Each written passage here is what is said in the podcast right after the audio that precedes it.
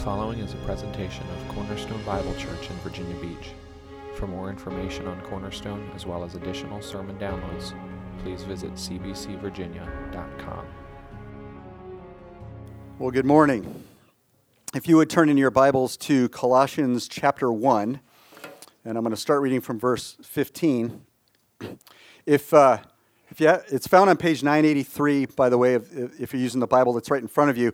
If you have your own Bible, I found an easy way to find it is if you hold your Bible like this with the binder down and you just kind of let it flop open naturally, it'll open to Galatians chapter 3 for some reason. I don't know why. But and then if you hang a right and go a couple verses, go through, you know, Ephesians and Philippians, and you'll come to Colossians. So if you're visiting here this morning, you're new to Cornerstone and you don't get that joke, you can ask somebody later. And if you're not visiting, if you've been here and you don't get that joke, come see me. So happy Father's Day as well, uh, all you awesome dads out there. Uh, in our family, this is not so much Father's Day as it is uh, strawberries and ice cream on waffles for breakfast day. So, very exciting things happening around our house. Uh, unfortunately, I didn't get that for breakfast this morning because I had to be here early. So, that's our lunch. But anyway, my name is John Sweeney. If you don't know me, if you're a visitor here, I'm not one of the usual i'm not the usual teaching elder here. That's stacy. And uh, so uh, anyway because of the way vacations and teen camps and things like that lined up we just thought it'd be a, a good opportunity for me to, to speak a little bit this morning. And uh, so the good news is if you're a visitor here today if you come back anybody you hear will be better than me. So you have that in your favor as well. So Let's, uh, let's read through uh, the first uh, chapter. I'm going to start with verse 15 uh, of Colossians. I have it up on the screen if you want to read along from there as well. But I would like you to read along because I, th- I think that's good for our minds to get it sunk in. He is the image of the invisible God, the firstborn of all creation. For by him all things were created, in heaven and on earth, visible and invisible whether thrones or dominions or rulers or authorities. All things were created through him and for him. And he is before all things, and in him all things hold together. And he is the head of the body, the church. He is the beginning, the firstborn from the dead, that in everything he might be preeminent. For in him all the fullness of God was pleased to dwell, and through him to reconcile to himself all things whether on earth or in heaven, making peace by the blood of his cross. And you, who once were alienated and hostile in mind, doing evil deeds, he has now reconciled in his body of flesh by his death, in order to present you holy and blameless and above reproach before him, if indeed you continue in the faith, stable and steadfast, not shifting from the hope of the gospel that you heard, which has been proclaimed in all creation under heaven and of which I, Paul, became a minister. Let's bow in prayer. Heavenly Father, we're so grateful uh, for this word and for the living word, for your Son Jesus, uh, about whom this speaks. And uh, we ask, God, that you would give us your Holy Spirit this morning to walk us through your word, to help us to understand uh, the, the magnitude and the depths and the implications for all of this on our lives on a day to day basis. We ask, God, that you be glorified, uh, that we would uh, walk in obedience uh, to, the, to your great credit and to uh, the expansion of your kingdom. I pray, God, that you would speak through me uh, in spite of myself and that you would um, open our ears to hear your glorious word. And we pray in Jesus' name. Amen. Amen. So I want to, to start us out uh, kind of laying a little bit of a groundwork, a little bit of a framework for understanding the, the book of Colossians in general, who wrote it, who was, who, who was it written to. Uh, some of those things may or may not seem as obvious to you as, as you think. And, uh, and just to kind of help us to understand uh, uh, some background here, to, to put this a little bit into context. Uh, and, and also, my desire is that this not be just an academic exercise for us, but for us to to understand and take into us the excitement and the uh, really the emotion uh, that this ought to bring up in us uh, in a lot of ways. That this is more than just kind of head knowledge, but this this ought to be life changing uh, for us in a lot of ways. So. where was Colossae, right? That's the book of Colossians was written to the church that lived in Colossae. So this map I found, uh, don't worry too much about the squiggly arrow lines all over the place. It just depicts, I think, Paul's third missionary journey. So that's not really the important thing, but there are two red circles in there. And uh, so the one on the left, on the west, is Ephesus. It's a port city uh, in Asia Minor. And uh, so when this letter was written, Paul was in prison in Rome. And so uh, there's a lot of thought that he wrote a few letters all at once and sent them all on their way. So the people who carried this letter would have gone through Ephesus first, most likely, dropped off the letter to the Ephesian church there. So we have the book of Ephesians. And then they would have headed inland, headed east toward those three cities that are, that are kind of circled there Hierapolis and Laodicea and Colossae. And so, you know, most of us have heard of Laodicea before. It's mentioned in Revelation, uh, not super favorably. And then, uh, of course, the, the uh, city of Colossae. So there was a, a group of Christians there uh, living in Colossae. Uh, that church uh, was not started by Paul. Uh, most people think he, he's the one who started all these churches. Notice none of the arrows go through there or anything. He, uh, as far as we know, never even went to Colossae. Uh, he may have, you know, later towards the end of his life, but there's really no record of it. And uh, so that church was started by Timothy and Epaphras. Epaphras is mentioned specifically in this book. he probably lived there or lived in one of those cities. He, he certainly did a lot of work among those three cities, among the Christians there. Uh, so Epaphras was likely visiting Paul in prison and was sharing with him uh, the excitement of what was happening in Colossae. Uh, the church was growing, uh, th- there were new, uh, new believers coming along, and that kind of thing. However, especially that time when Christianity was kind of coming out of or replacing pagan uh, thought, uh, especially Greek. Uh, you know, this is still the time of the Greco-Roman Empire and all of that. Uh, so, so there was some heretical teaching going on as well. There was this goofy mix of uh, Greek pagan philosophy, some mysticism, and of course, Jewish rules and regulations that we've been learning about in, in the book of Galatians. Uh, that was all kind of conspiring to confuse the new believers there. And so this letter is a, a way of addressing that. A couple of the kind of key important things uh, that were being uh, taught or, or, that they believed, many of the people there believed, again, you know, no way of knowing who was really a Christian and who was just trying to figure all this out and was really still a, a, pagan Greek person. But a lot of that line of thinking said a couple of things. One was that Jesus cannot be God. And the reason they thought that was because um, there was, in the Greco Roman mind, there was a separation between. Um, uh, between the soul and, and the body, or, or uh, to say the spirit, which would all be kind of perfect and pure, and the flesh, the body, which was not pure, which was which was had evil in it. And so those two things could never come together.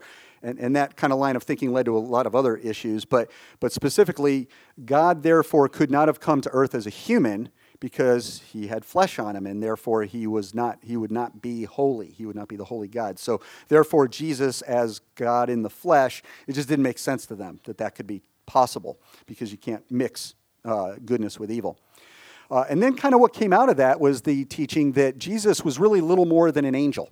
Uh, he was probably a really great guy and probably had some kind of spiritual power to him. You know, I'm sure word of, of his uh, uh miracles got out and that kind of thing. So he was probably a little more than a human. But anyway, he would not be sufficient for salvation. And so, what you needed uh, in place of Jesus was some extra knowledge, some secret knowledge. And so, the idea of Gnosticism was born out of that. And the Gnostic belief, that's a, it's a Greek word that means to know. And so, you would have to have special knowledge that was only revealed to certain people.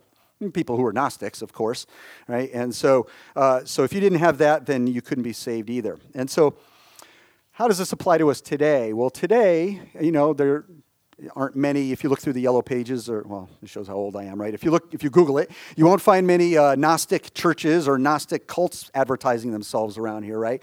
So we don't really have that, but there are remnants of that belief system that are still alive and well today. If you think of Jehovah's Witnesses or Mormons, they tend to believe that uh, Jesus is not God, that he's kind of an angel. He was created by God, those kinds of things. So, um, so there's that kind of false teaching that lingers today. And in many liberal Christian, uh, you know, mainline liberal churches today, they kind of really play down the idea of, um, of God, of Jesus having any, any kind of deity associated with him.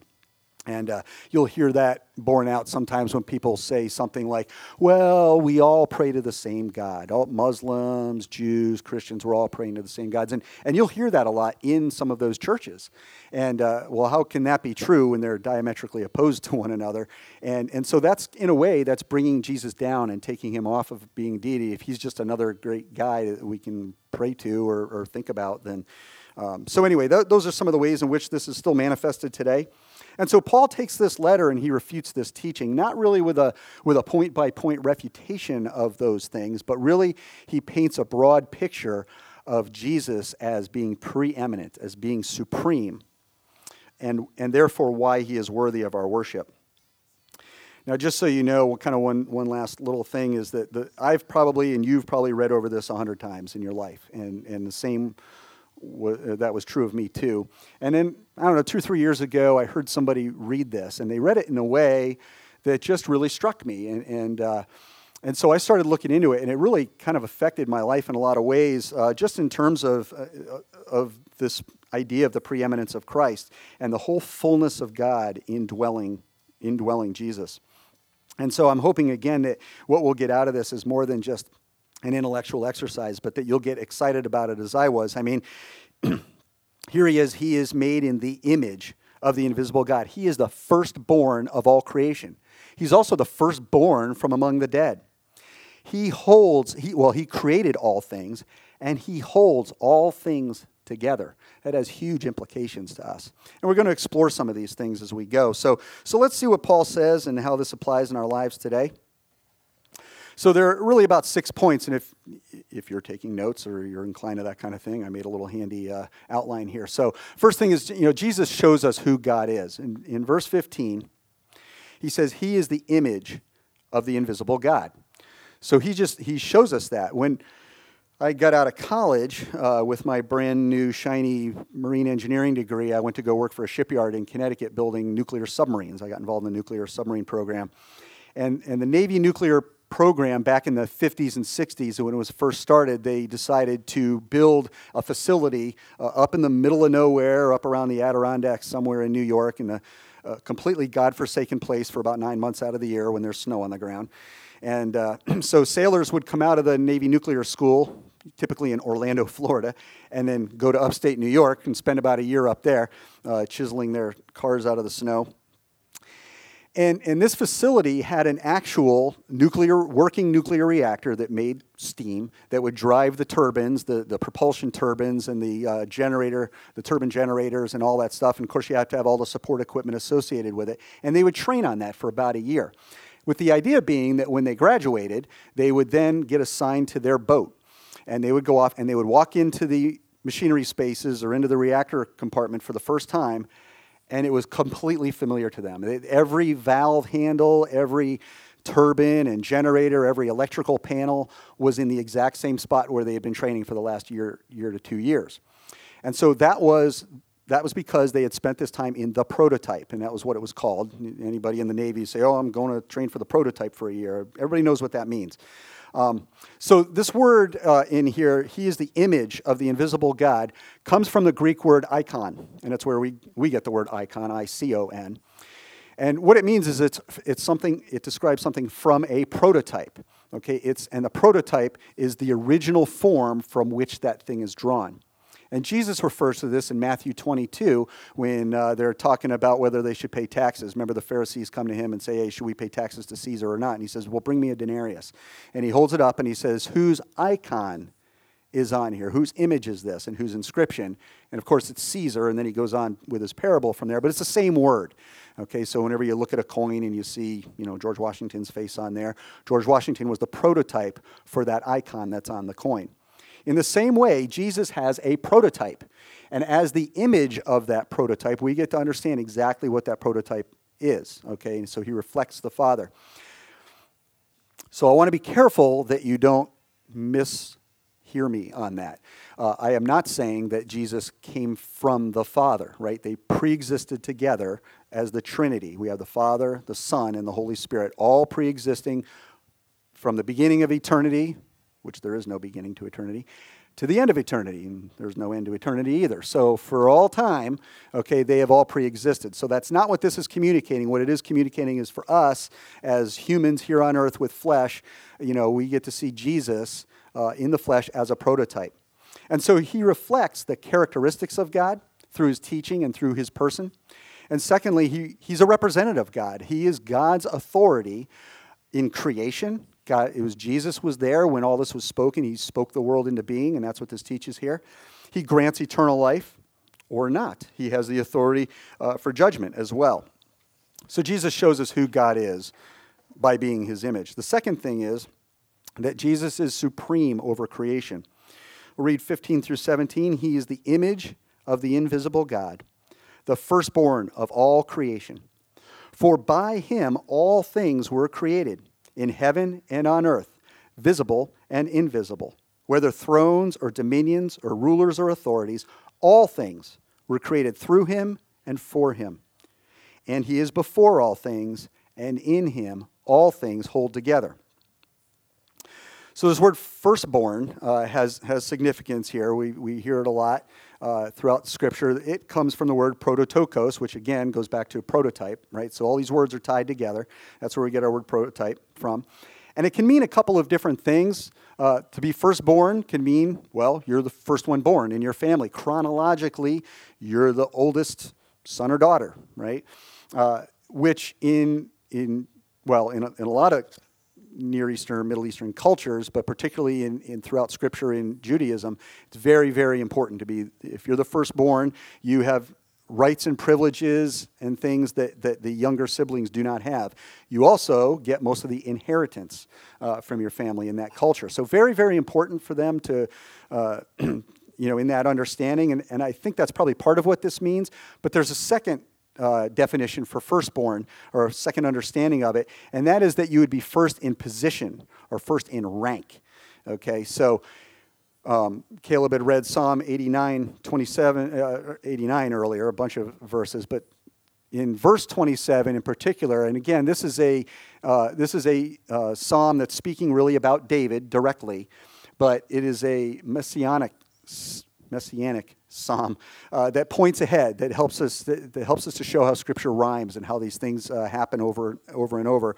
And really, it's referring to Christ.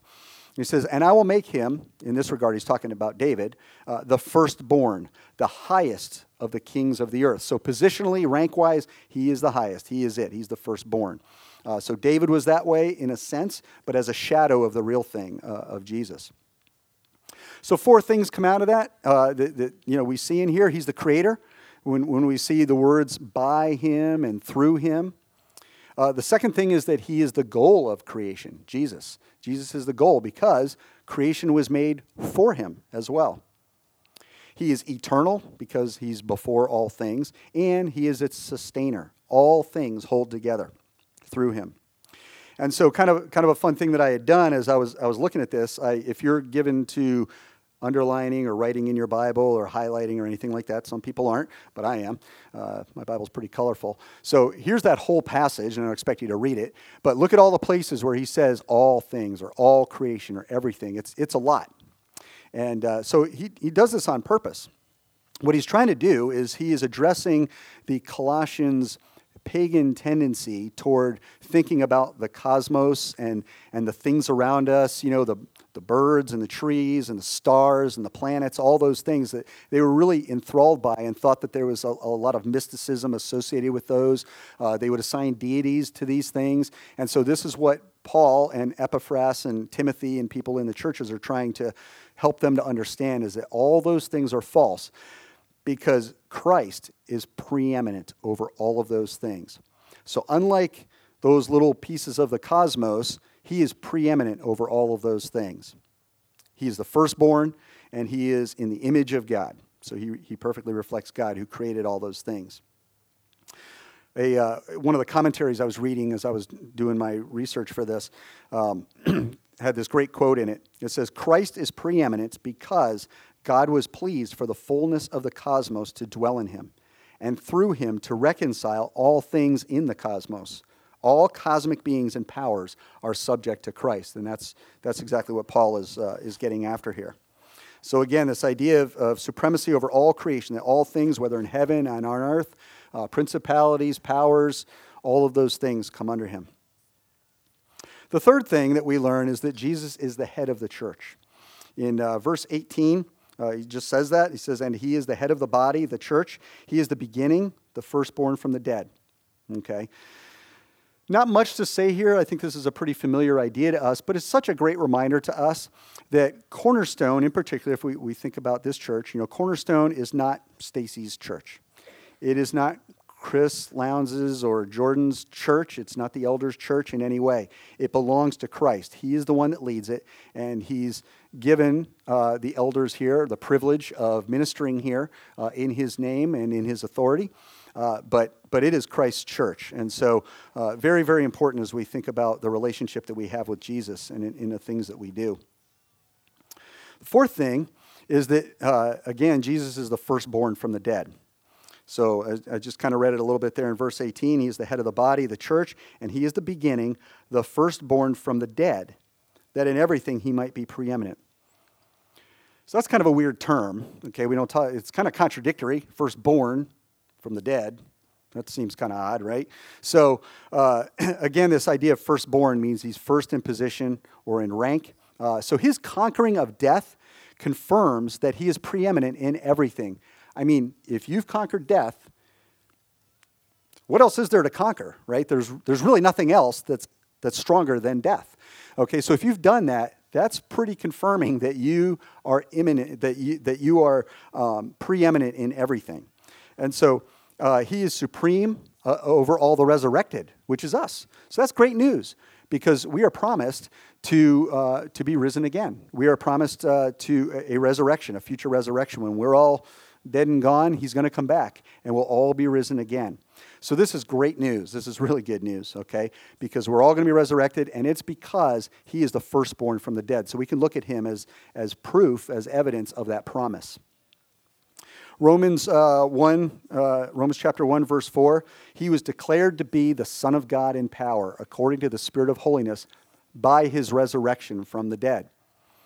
So, just a, a, a great verse there that kind of helps us understand that uh, the idea of being firstborn from the dead. The fifth thing is that uh, we find that Jesus is fully God. And, th- and, this is kind of where it all kind of comes down to for me. Uh, he says, uh, For in him all the fullness of God was pleased to dwell. So, this fullness idea in Gnosticism was actually kind of an important term. It refers to this cluster of spiritual deities that are out there, right? All the stars and moons and all that stuff who have a purely spiritual nature. And so, Paul is uh, stressing this fullness of in Christ in order to counter that belief. So he talks about um, fullness in Christ referring to the totality of God's divine power and his attributes all things, all creation, everything. Again, there's nothing around that doesn't come under him. Uh, so, you know, verse 19, all the fullness of God was pleased to dwell. In over in chapter 2, verse 9, it says, the whole fullness of deity dwells bodily in Christ. So, just again, just thinking about that now, it's, it's a little mind blowing, right? So, God, who created the entire universe, who spoke creation into being by simply by the power of his word, who put out the planets out there and all of their moons and, and precisely arrange the gravitational pull of each of these things and the, the rotation around each of these things, it, that, that all kind of still runs together and is held together today. That God dwells fully in Jesus. Wow. I mean, that's, that's pretty cool. So, and, and so that, that is a great refutation to those who claim that Jesus is a good person or a, you know, a good teacher or a good prophet or something like that, but not quite fully God. John chapter 1, uh, he says, you know, in the beginning was the Word, and the Word was with God, and the Word was God. He was in the beginning with God. All things, again, all things were made through him, and without him was not anything made that was made. In him was life, and that life was the light of men. Later on in John, in uh, chapter 20, after Jesus has uh, gone to the cross and been buried and been risen again, and all the disciples are hanging out together trying to figure out well, what do we do now? What's, what's going on? Um, Thomas makes his famous declaration that, look, I, am not going to believe this until I can actually stick my finger in his, in his wounds, in his hand, and in his side. And of course, Jesus shows up and puts that all to bed and everything and call, kind of calls his bluff and says, Here you go, Thomas. And so, what does Thomas do? He falls on his knees and he says, My Lord and my God. And Jesus says to him, You've believed because you've seen me. Blessed are those who have not seen and yet have believed. And so he's really approving and affirming Thomas's declaration of Jesus as fully God. And so, again, just a, a great reminder for us. Finally, Jesus is our reconciler. So uh, here's where kind of this this is where the rubber meets the road for us. The, the rest of it is all um, well, fascinating and should cause us to worship, and it's, it's, it's great. But here's where it bears directly on us. Let's read starting with verse, uh, verse 20. And through him to reconcile to himself all things, whether on earth or in heaven, making peace by the blood of his cross. And you, who once were alienated and hostile in mind, doing evil deeds, he has now reconciled in his body of flesh by his death in order to present you holy and blameless and above reproach before him, if indeed you continue in the faith, stable and steadfast, not shifting from the hope of the gospel that you heard, which has been proclaimed in all creation under heaven, and of which I, Paul, became a minister. So, these Colossians were alienated. They were hostile in their minds, and they were doing evil deeds. But God came and reconciled them by his death through Jesus. This makes them not alienated, not hostile in mind. This makes them holy, blameless, and above reproach before him. So I don't know about you, but I've probably sinned one or ten times this morning so far. Okay? Every day I need to know that I am holy and blameless before him, even though I do not deserve it but because of his great work, uh, that's how we are. And so we've, we've seen a few things here. We've seen that Jesus fully represents God in, cre- in the creation of all things, he fully represents God in the ongoing operation and in the reconciliation of the cosmos and of, of us, of all the things around us.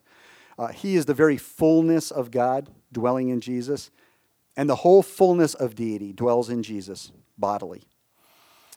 Now, knowing those things, that person in whom God dwells fully, he reconciles all things to himself. The cosmos was disrupted since the orderly creation, since its orderly creation, and needed to be reconciled to its creator. And so he did that.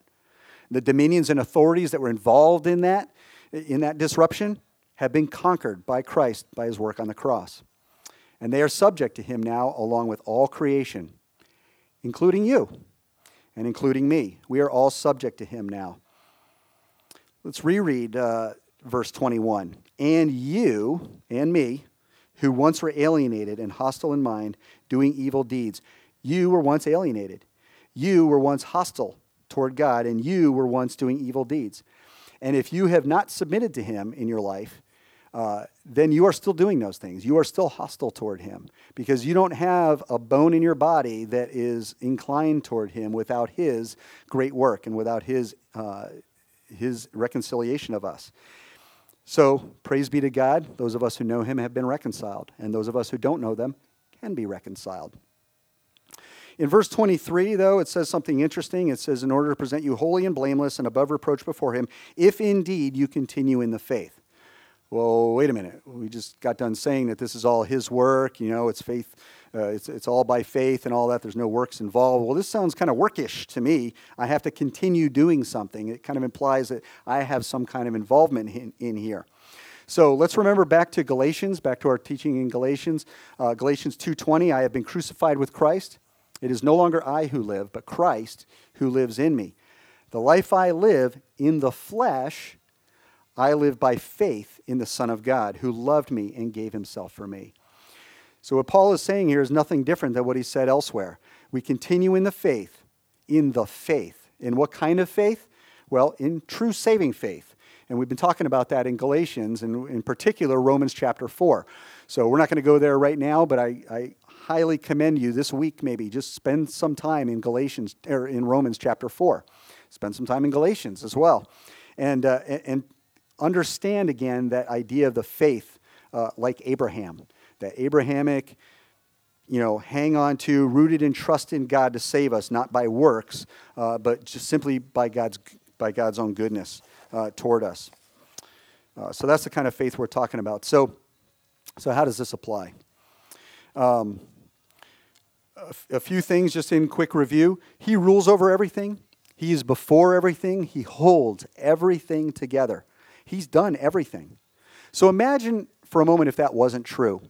And uh, again, I'll, I'll just think about planets or whatever, you know, and things like that, or, or the Earth. You know, if he wasn't holding us together uh, with gravity on the Earth, and uh, if uh, I'm just thinking about like this little platform right here, if this this is made out of some kind of sheet metal or something like that, if if he wasn't holding this together so that I know right now and tomorrow that this is going to have the same properties. It's not going to turn to goo and just flop onto the floor and, and we won't, you know, all my stuff is going to go everywhere. Or this, this paper here is, is going to turn into something else. Or the gas in your car is not going to have the properties it needs to be volatile enough so that when you crank your engine over, it's going to start your car, right? If he doesn't hold all that stuff together, th- there are real practical implications to that.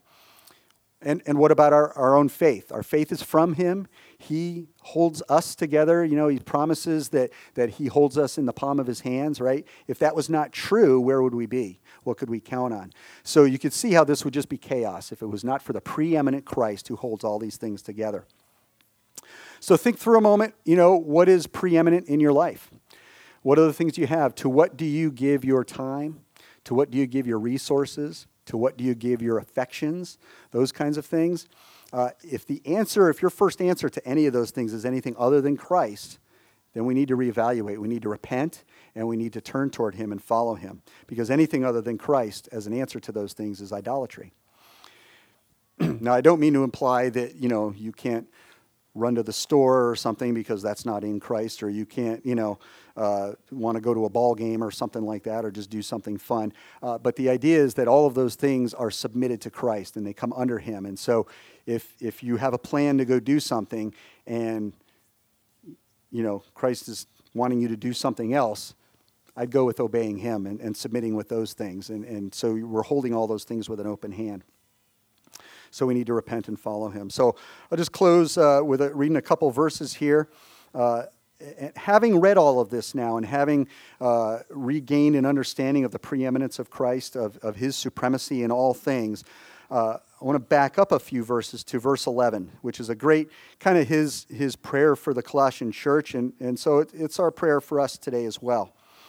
May you be strengthened with all power according to his glorious might for all endurance and patience with joy, giving thanks to the Father who has qualified you to share in the inheritance of the saints in light. He has delivered us from the domain of darkness and transferred us to the kingdom of his beloved Son, in whom we have redemption, forgiveness of sins. Father, thank you for. Um, for loving us so much that you would send your Son uh, to live on earth, to reflect you, to be your image, your representative, and then to die on our behalf and to reconcile us in our evil and in our sin when we were still sinning, when we were still shaking our fists at you, uh, that you came and reconciled us. Father, we're so grateful for that. Cause us to rejoice in that, cause us to worship you, and help us to walk in that reality day to day. And it's in your Son's name we pray. Amen.